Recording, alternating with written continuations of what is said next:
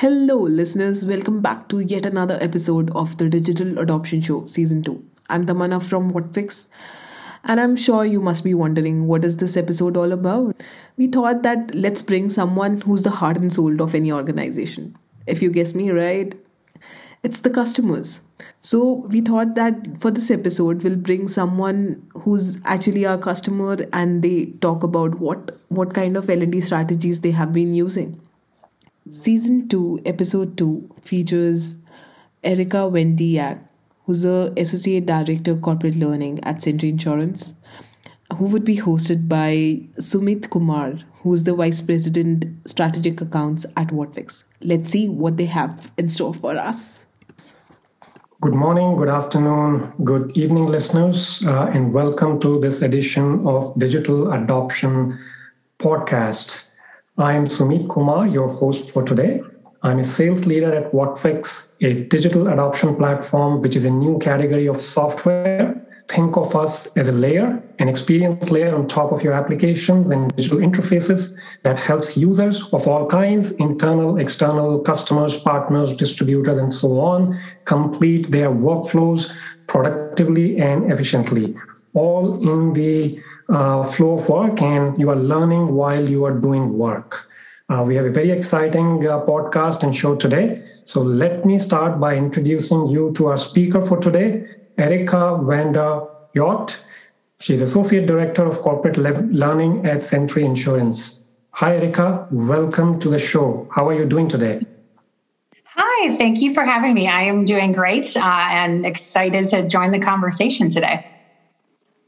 Very well. I wanted to make sure that I pronounced your name correctly. Uh, looks like I did. I feel a lot better. you did well. Yes, it's Erika Van de Yacht. All right. Uh, excellent. Uh, so, Erika, before I go into the topic uh, of today's podcast, I think it'll be good that we get your introduction so that listeners know who you are. Uh, so, why don't you briefly explain uh, who you are, what your role is, uh, at Sentry Insurance while giving a little bit about uh, the company as well. Over to you. Sure, I'd be happy to. Um, so, a little bit about me, as you mentioned, I, I work for I work for Sentry Insurance, uh, and in in particular, I work in what we call Sentry University, which is the name of our corporate learning and fu- function at Sentry Insurance. Um, Sentry is a mutual insurance company based in Wisconsin, and we have offices across the United States. Uh, and we specialize in business insurance, but we also have some personal insurance products. Um, and kind of a little unique aspect about us, while that is certainly our primary business, we actually also operate a destination golf course. Golf is, is quite important to us. It's so important uh, that we sponsor the PGA Sentry Tournament of Champions, which was just in Maui earlier this month. Uh, and we are excited to host the 2023 Senior PGA Tour as well. Um, so as you know, as important as it is to kind of share what we do, I also want to take a moment to talk about what what we what we value or kind of how we go about our business. And I'd say at the center uh, of who we are is conversation. So from a business side, you know, we really pride ourselves in engaging our customers and quality conversations and listening to their unique challenges and goals. And for me, that works out great. Uh, as a learning leader in the organization, I'm quite fortunate because I often think, you know, is there a, a better framework for your organization to be founded on than conversation, right? We can take that business focus and translate that directly into our culture and our relationships with each other and our communities, um, which is a great thing to be part of. No, that's fantastic. I think this is going to tie very well to uh, the topic of today's podcast, which I'm going to introduce shortly. Uh, but what fun, you know, a, uh, a, golf course close to the business.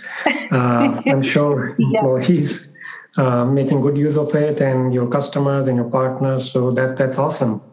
Yes, absolutely. Yes, I have ever since joining Sentry five years ago, I've tried to up my golf game. It can be a little intimidating having a golf course across the street from your corporate building. Like, I better get better at this. Very good. Yeah. Yeah. Fantastic. Uh, you mentioned Sentry University. I'm a little curious. What is Sentry University? Why did your leadership uh, go this route and establish it? So, can you talk briefly about that? Yeah, absolutely. Um, so, Sentry University, or we tend to call it Sentry U uh, for short, is our centralized learning and learning function that we created about five years ago. So, it's about a hundred year old company, so comparatively, it's a pretty new department. Um, but really was the vision of our CEO and our executive leaders to invest in learning in a new way.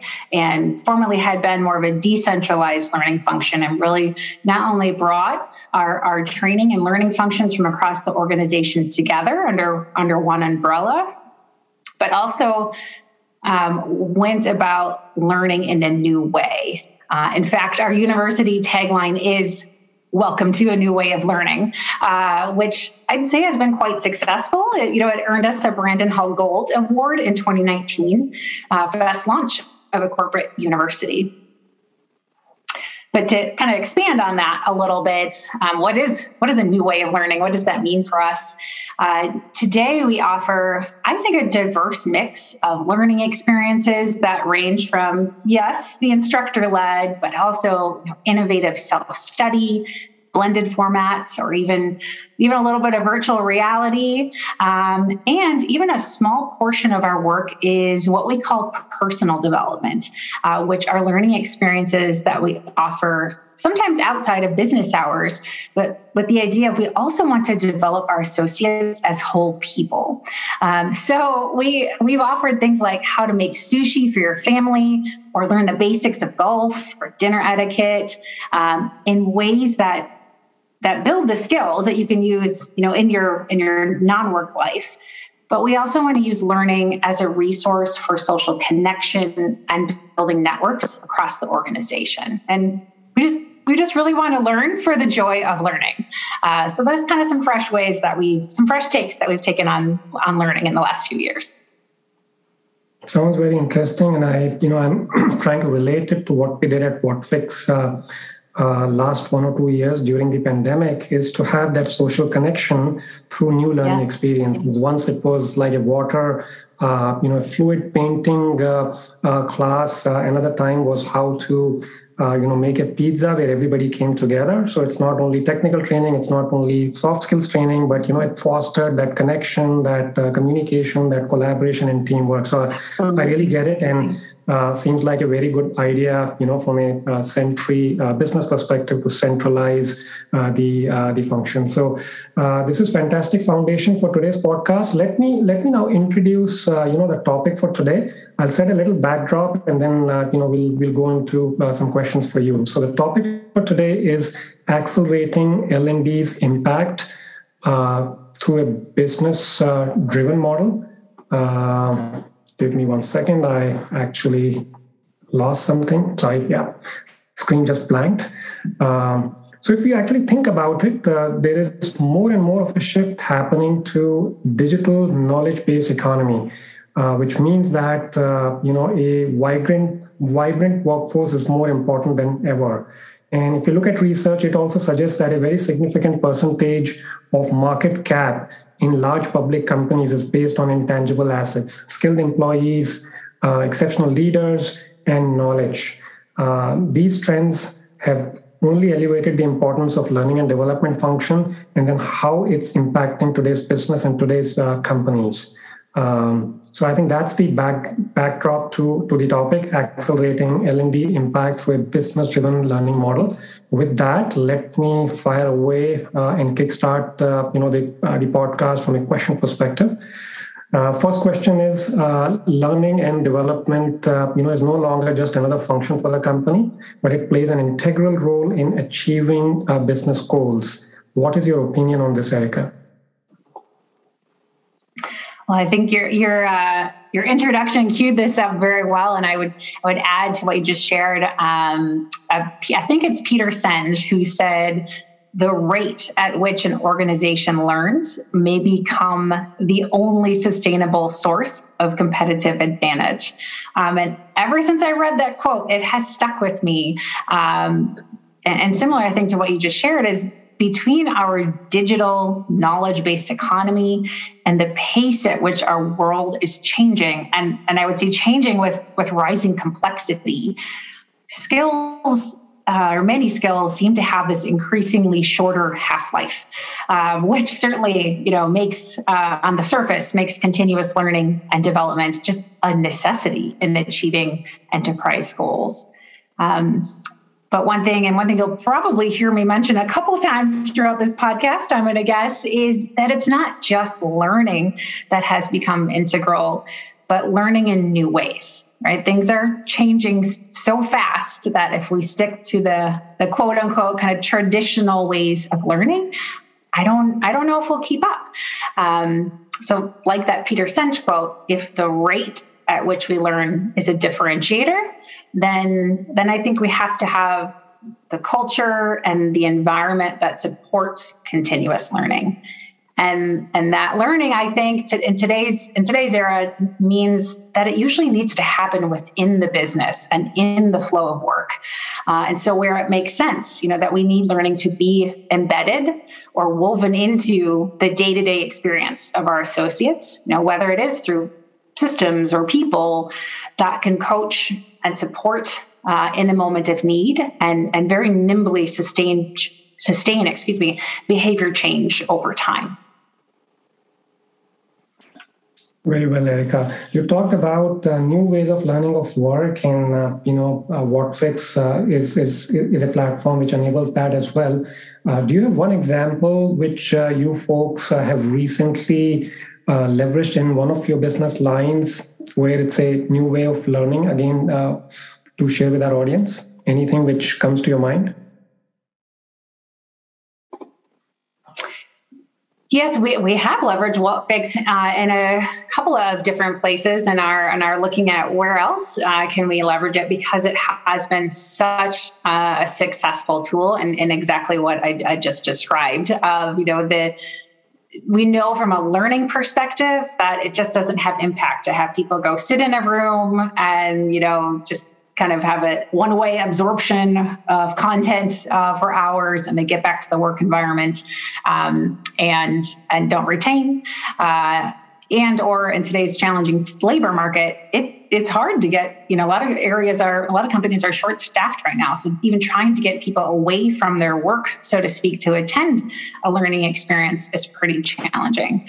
Um, so we have found probably our most success and our most value in, in leveraging WhatFix certainly in um, you know large software rollouts where um, we have a large audience large portion of our organization that uh, needs to learn a, a, new system or tool um, but also in those areas that tend to perhaps have you know higher turnover and where we already have a higher volume of our learning investment sent uh, um, focused uh, in that you know previously it was a multiple week classroom based learning experience uh, and now we can shorten that improve their experience and actually get them to proficiency and on the job more quickly uh, because we have that that learning within the flow of work woven right into their, their day-to-day Erika, when I first met you, uh, you know, close to two months ago, when we started talking about, uh, you know, hosting you on the podcast and getting prepared, uh, obviously the New Year's and, and, and, the end of the year slowed it down. You were talking about designing a business-aligned and business-driven strategic learning plan. Now, every business has their strategy, their challenges, their needs, and L&D, uh, you know, would need to uh, to support those. I was wondering if you want to pick any examples to share from the lines of business you and your team support at uh, Sentry today and and talk about it. Sure. Um, you know, so our corporate university supports you know the the broad professional and leadership development needs of our organization as I would anticipate most L&D functions likely do, um, but we also support at the business unit level. So whether it's claims, sales, underwriting, customer service, or even our hospitality business. So that's that's where the golf court golf course is part of our hospitality business. Um, in all of those, we have very close relationships and alignment between our top leaders and the learning function to assure we're working on the right things from a business perspective. So, I, I guess I would take the opportunity to emphasize here is not just who we serve, but really how we partner. And, and I think we have what I call maybe like a cross section of ways that we assure our learning aligns closely with business needs. So, for example, uh, we have a we have a clearly defined governance structure for our corporate university that essentially aligns our top leaders with our learning leaders uh, to assure that our corporate university is working on what is most important for our business strategy. Um, second, the other the other aspect that I've really appreciated since joining Sentry is that much of our learning function is actually comprised of associates from the business. Uh, so that connection and the credibility and and just the conversation about what's most important, I think, just naturally gets strengthened or maybe even accelerated. Um, and then, you know, we build on those relationships um, through that regular cadence of meetings and conversations that start at the executive level uh, to plan and prioritize how we invest in our learning resources. So we serve we serve a lot of groups across the organization, but it's it's really that top leadership support that I think is a, a differentiator and in making us successful. Uh, very good. Uh, one uh, interesting follow-up question which I have for you is you talked about the governance structure. So, uh, you know, is there a regular cadence which you have with your business leaders and business stakeholders uh, where you meet regularly? And uh, you know, just thinking start of the year, so you probably met with the businesses you support, call it uh, you know late quarter four calendar year and talked about sure. what are the uh, learning needs of the organization what are the business priorities for next 12 months uh, and so on. So can you talk a little bit about how do you go about that governance and that planning process at a high level? Sure. Um, so our our corporate university is structured almost like an HR business partner model. You know, an HR business partner that typically is aligned with a business unit or a, a executive leader. Our learning function is very similar in that our learning leaders are aligned um, not just to business units, um, but to um, to a chief level leader. Um, so they have their own connection, usually one on ones, their own direct relationship between the learning leader and the, the executive leader. Um, but then each um, each group, kind of each major business unit has what we call steering committees. So it's the chief level leader and usually their direct reports, and they're connecting with their leader, excuse me, their learning leader on a regular cadence. That varies, you know, by business unit of how frequent it is. Um, but I would say at least quarterly. Um, sometimes more, sometimes less in other areas, sometimes a few times a quarter of where, you know, the conversation is coming together. Here's what we're here's what we're working on delivering for you. Uh, here's where we need to where we think we need to go in the upcoming months, and what else is in our what else is is coming uh, up, what else are we hearing? What else is on our radar? Um, what other requests have we maybe gotten or heard from the business since we met last? And then it's really that that executive team that is saying, okay, yep, we're hearing this and we're hearing that, and out of all the kind of the capacity and the resources we have, learning here is where we want you to focus your efforts. Um, so that's a lot of the conversation. So we know what we're working on, and then certainly that governance structure and those conversations are very helpful when it's time to actually roll out learning and that we have that support uh, and reinforcement uh, and um, leadership kind of engagement around our learning as well. It makes a lot of sense. Seems like you're very tightly integrated uh, yes. with business, and there is a continuous, uh, you know, engagement throughout the year. Again, I'm just trying to relate it to my experiences. Uh, so, you know, I'm part of the sales team, and we have a sales enablement team which helps us and we meet them regularly uh, on a quarterly basis. We talk about what is our expected hire plan, how many people are going to onboard, uh, you know, how many leaders are uh, actually uh, joining the organization who will have some people management skills, or if anyone is getting promoted, etc., etc. And then also tweak uh, as we, you know, introduce more and more newer products. So that sales enablement team is always side by side listening to us pivoting as required, and it's a continuous engagement. So I can see, uh, you know, at a much larger play, you are almost 43 to 4,400 employees. We are still a small company, but the processes and uh, frameworks are, are very similar. So again, very, very good to know uh, how you do it. Just one other thing before I uh, talk about something else. Uh, uh, at any given point of time, uh, you know, what is the mix of projects you have from businesses? Because it's leadership training, it's soft skills for employees. You talked about some technical projects or competency-based training. Uh, so, what, what, what's the mix of projects you have, and um, uh, any specific area which uh, which makes you excited, or you know, call it uh, one of your favorites to focus on from a personal perspective? Oh, that's a good question. Um, you know, the, the first thing that comes to mind at, at any given time, our team is often juggling about 180 projects uh, at a time. Um, and I would say actually mm, the lar- the larger majority of our our learning team, probably more of those efforts are focused on business specific learning. Uh, so our learning team is actually broken into um, our our learning leaders and our learning performance specialists who work closely with the business. We have our instructional designers, and of course, we have our, our, our very important team who helps manage our learning solutions and our LMS and so on. And so much of that work between the learning leaders and the learning performance specialists who work more closely with the business um, you know, I'd have to look at the exact breakdown, but it's probably two thirds, three fourths, you know, of our of that team is focused specifically on, on business related efforts. So whether it might be that we're rolling out a new insurance product, and so our sales folks not only need education around on what it is, but they need, need may need also um, how do you how do you introduce this to a customer? What's the communication strategy around it? How do you overcome objections? Uh, those types of things. Um, so it's it's really a, a, mix. Of course, my my space and my background is in professional uh, and leadership development. So that's really what my direct team uh, focuses on. And so we get to interact with the entire organization, um, which which I really enjoy.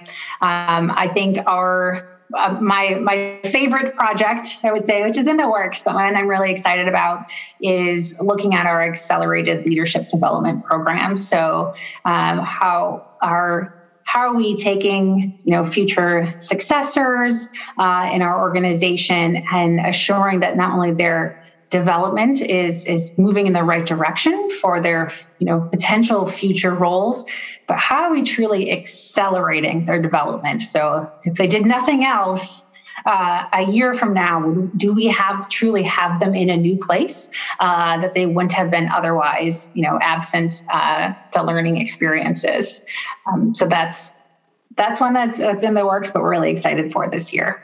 Um, so I think it connects both back to my favorite topic of leadership development, but also how we in turn um, helping the business prepare for the future. That's very, very good to know. Thank you for that.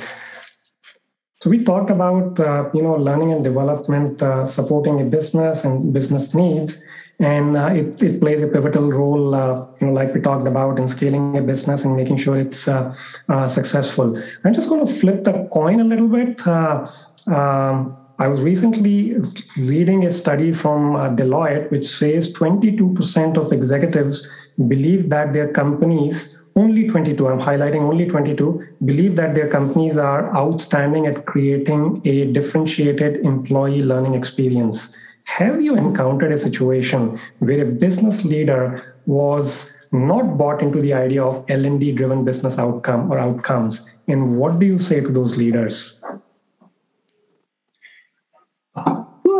Um, okay, well, I'd say I have a two part answer. Um, in, in terms of what's made that successful and, and probably likely where I don't think today, but just part of our journey over the last five years has been influencing leaders and associates um, to a stronger 70 20 10 framework uh, in our learning uh, and moving away from you know the traditional classroom base that in order for people to learn they have to sit in the classroom. Uh, so that's what comes to mind. I'd say the two ways that we have influenced that or kind of overcome that is is first, um, it makes me think of some of the leaders within our learning function who came from the business. Um, so the lens that they've brought into learning is certainly price, priceless. Uh, because they they can speak the language of the business they understand the concerns they understand oh if you have a, a salesperson who's on the road uh, much of their time how are we adjusting learning to actually make it work for them? And it's actually there in the moment of need. Um, and so having their lens and bringing in people from the business as part of the learning function I think has has been important for that. In fact, our executives are often involved in that um, selection process. They like when I interviewed for my job, um, I actually interviewed with one of our chief officers who um, oversees one of our you know revenue generating business areas. So I think having their their buy in in different ways and them seeing folks from their business that you're involved in selecting. Uh, helps kind of proactively minimize that because there's already a foundation of trust and a relationship. Um, and you know, the second answer, I, I think it's just being patient. I don't know if that's a whole or complete answer, but um, of of you know showing up to the, the, table and being ready to listen and, and ask really good questions and kind of just patiently wade through the, the ambiguity and the uncertainty around wait you want to do this differently why? Um, but doesn't classroom-based learning work better? Uh, and honestly i think what we saw at Sentry is we, we just had a little bit of impact here and there and we had one advocate here and there to say oh this new way really worked in my business area and it kind of just you know the the information the the news just kind of spread on the organization and helped us build build credibility in that way. So i think that's really good advice. Uh, again thank you for sharing that. Um, i think yeah citing a role model who has moved from uh, you know call it uh, business into l&d function always helps. And i think patience is a virtue. And with time i think people see the benefits. So really good advice for uh, for our listening audience Actually, my next question was sort of you've already answered. Uh, you talked about uh, that you have people with prior business background who rotate or spend some time within the L&D organization. Uh, again, I was thinking about another uh, L&D leader I spoke with in last six uh, months or so, where they talked about in their organization delivery folks and professional services folks coming and spending some time in the lending organi- you know L&D organization or there are people who went out for certification uh, in instructional design. They came back. Uh, they were actually not part of l&d but uh, you know they were looking at certification and you know looking at this as an area and spending uh, time on a special project and then eventually moving to l&d which really helped with business people coming into l&d outside of business people and you know kind of examples i gave is there anything else which you are uh, you know doing at Sentry uh, you know insurance to enable your L&D associates and your trainers to know more about uh, the challenges and the objectives um, and really knowing the business. Anything else which uh, comes to mind uh, outside of rotating people, which, which is helping with uh, enablement of uh, your L&D associates and trainers? Yeah, as you mentioned, the um, that that has been a very successful practice of bringing associates from the business into our learning function. And as you you, you mentioned, for some of them, they'll likely return to working within the business later in their career, right? So working, and I think you used the word rotation. You know, working in the corporate university for some will have been somewhat like a rotation for them, um, which of course I'm I'm biased as an L&D leader, but I do think having a few years of experience uh, within the learning function will give them a unique skill set as future business leaders. And being part, I think being part of learning helps you gain a little bit different insight into what drives behavior change and change management and certainly talent development, um, which of course are very important skills uh, as they continue their careers back in the business so we, uh, we've we've found a lot of success from that model. Um, and then to the the second part of your question around how we um, help our associates kind of continue um, to develop that knowledge. And once they are in the learning function, to stay engaged uh, with the with the leadership teams. Uh, excuse me, with the with the business. We've outlined our our learning function kind of by revenue generating areas, kind of our corporate areas, and then our learning solutions team. Uh, and we do that so even the areas that specialize within different functions under revenue generating are still coming together and have this very intentional kind of process um, for sharing what they're working on sharing their insights you know helping others connect and build relationships across the organization or just sharing to say oh wait you're working on this. I know someone over here that i can connect you with. We also have a very um, uh, we're especially digging into this year, building a more in depth process for um, team based feedback on our learning initiatives so that not only are you, as you're as you're as you more kind of with the more agility sharing uh, what you're working on uh, with your team but very quickly kind of sharing information about what's going on in other areas of the business. Um, so that collectively as the learning function. We're, we're sharing knowledge um, across the across the learning team so it looks like the environment there is, uh, you know, very open, uh, very team-oriented, very collaborative. There is good uh, yes. Uh, engagement, and you already touched upon the governance model. Uh, so uh, you know, L&D seems to be in very close touch with with business. So all very good inputs. I'm I'm going to ask you one more question, and then we'll uh, you know move to a interesting part uh, of uh, the podcast, which is rapid fire. But let me ask you one more question, right. keeping keeping a track of time. Um, so, I'm looking back at the last one and a half, two years of pandemic. Uh, you know, companies are facing a very tight labor market. Uh, you have great resignation taking place, or is sort of in play. So, voice of employee or employee experience is as important as improving, call it customer service and customer experience the pandemic is forcing us to look at different ways, new ways of learning. You talked about that. Uh, so, what would you say are uh, one or two of your key learnings you want to share from the past year, year and a half, where your department or L&D function at Sentry had to pivot and continue to provide the expected level of support to your internal business units? Because now you've suddenly moved virtual, no classroom things. So, any mm-hmm. one or two learnings you want to share from past one year? Sure. Uh, the first thing that comes to mind is um, we ha- we kind of had some lessons in things don't have to be perfect to roll them out. Um, and, uh, our former senior director, who's now retired, but used to always tell us, "Don't don't let great get in the way of good." And I think that was something we learned of when our you know our our world dramatically changed. We are all mostly working in offices when the pandemic hit, uh, and suddenly our, our whole organization was working from home. Um, and we recognize in that moment as a learning team, we have to, we have to respond to this. Uh, and as an example, we had uh, someone on my team who came up with an idea of a way to, to build connection across the organization and it went from idea to implementation in two weeks. Uh, and was it perfectly designed? It was you know was the perfectly polished fancy you know learning with virtual you know resources and all those different things? No but it was exactly what we needed in that moment because we needed responsiveness and we we actually didn't have to overproduce it because what we needed to create was conversation and connection and that was that was where the success was. It was oh it wasn't a perfectly designed PowerPoint or anything like that. It was we created a space for connection and very quickly. So I think that was one lesson uh, that that came to that comes to mind.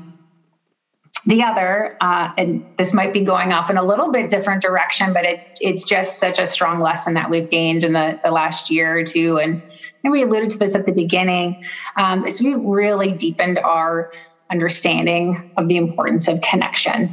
Uh, and in L&D, you know, I think we understand the importance of human interaction, right? We use social learning. We like to get people in groups and, and help learners engage with each other.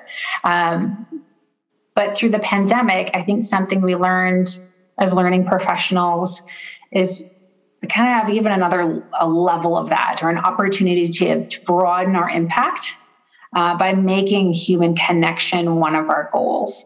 Um, you know, whether whether your company is still working from home or not due to the pandemic, globally, we are fully in the era of remote and flexible work assignments, uh, and technology is absolutely our lifeline. And you know, in learning and development, we have we have unprecedented access to tools that drive self-directed learning. You know, keyword self.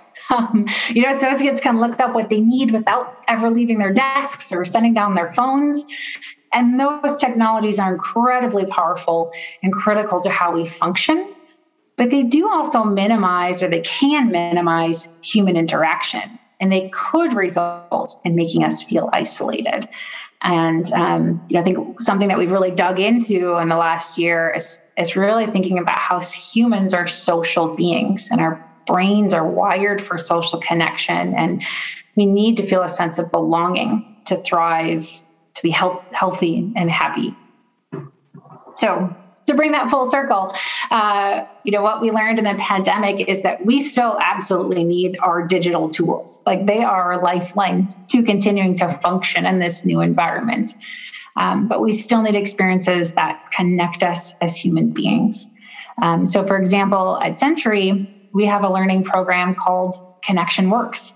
Uh, and it is simply about bringing together our associates for one hour to focus on topics that create connection. So things like empathy or positive intent or just talking about our surge capacity uh, and so on. And I think it's that combination of bringing together our digital assets and our human selves uh, that that help aid us or will help aid us uh, into success into the future. Thank you for sharing that, Erika. I think uh, you're not the only business who has faced these challenges. I yeah. see this all around, you know, talking to so many business leaders and, uh, you know, learning professionals. Uh, what I'm taking is, uh, you know, a couple of uh, takeaways from what you just shared is, uh, you know, that human connection is very, very important. And uh, many leaders and even individual contributors face that problem where they are not in an office. And, you know, having that sense of belonging, having a sense of uh, that teamwork, and having a sense of community, which is there in a organization, very, very hard to replace. So focusing on that aspect was something your team focused on. And uh, healthy business with. Uh, you talked about things not being perfect. I think uh, very good advice. It has to be responsive, it has to be agile, meet the business requirements. And seems like yeah. you have pivoted to more and more digital tools which are driving self service. So, all yes. very, very good points. Uh, very good. So uh, I have to now uh, look at the clock. So uh, let's move to the rapid fire round. Um, I'm going to ask you four to five questions. Uh, you can answer them in one word, or if you like, you can answer them in one sentence. So let me, uh, you know, fire away the first one. What strategy do you think is most critical to learning and development given the current skills gap? Um, I'd say weaving learning into everyday experiences uh, and empower your associates as agents of learning. That was kind of two answers, but I feel strongly about both. Sounds good, not a problem. I think both are uh, good. Uh, which is more important to you, upskilling or reskilling? Ooh, um, I'll I'll go with upskilling. You know, I think I think we need to build those new skills uh, to close talent gaps as we move in, move into the future looks like that uh, served you and uh, Sentry very well in terms of upskilling. Uh, good. Uh, how do we transform employees from skilled trainees into self-directed learners? Hmm. You know, I think I think we have to focus on building the underlying cap- underlying capabilities that accelerate learning. So things like critical thinking and curiosity and creativity, risk taking, a growth mindset. Um, I think if we if we start with those, uh, we can encourage self directed learning. Really good advice. Uh, what are the key tenets of a effective uh, learning experience to upskill employees and increase business resilience? Ooh, I can do this one in one word: connection. No, that's awesome, fantastic. That's what I was thinking as well. Very, very good. Uh, Erika, you are a leader in the L&D space who are the people you uh, look up to? Any recent one that comes to mind and inspired you? You know, the first person that comes to mind is Gina Jeneroux. She is the Chief Learning Officer for BMO. Um, I've participated in some learning experiences that uh, she's done some, you know, recordings for, and I just find her way of thinking and and you know challenging uh, challenging us to pave new paths just very inspiring. So I would I would call it. All right, thank you, Erika. This is something that we ask all our guests of the podcast this is the last question. What is the one word or phrase that comes to your mind about digital transformation and adoption? I would say change the learning curve. Got it. So, Erika, we have come to the end of the podcast. Uh, uh, before we sign off, uh, what is the best way for our listeners to reach you?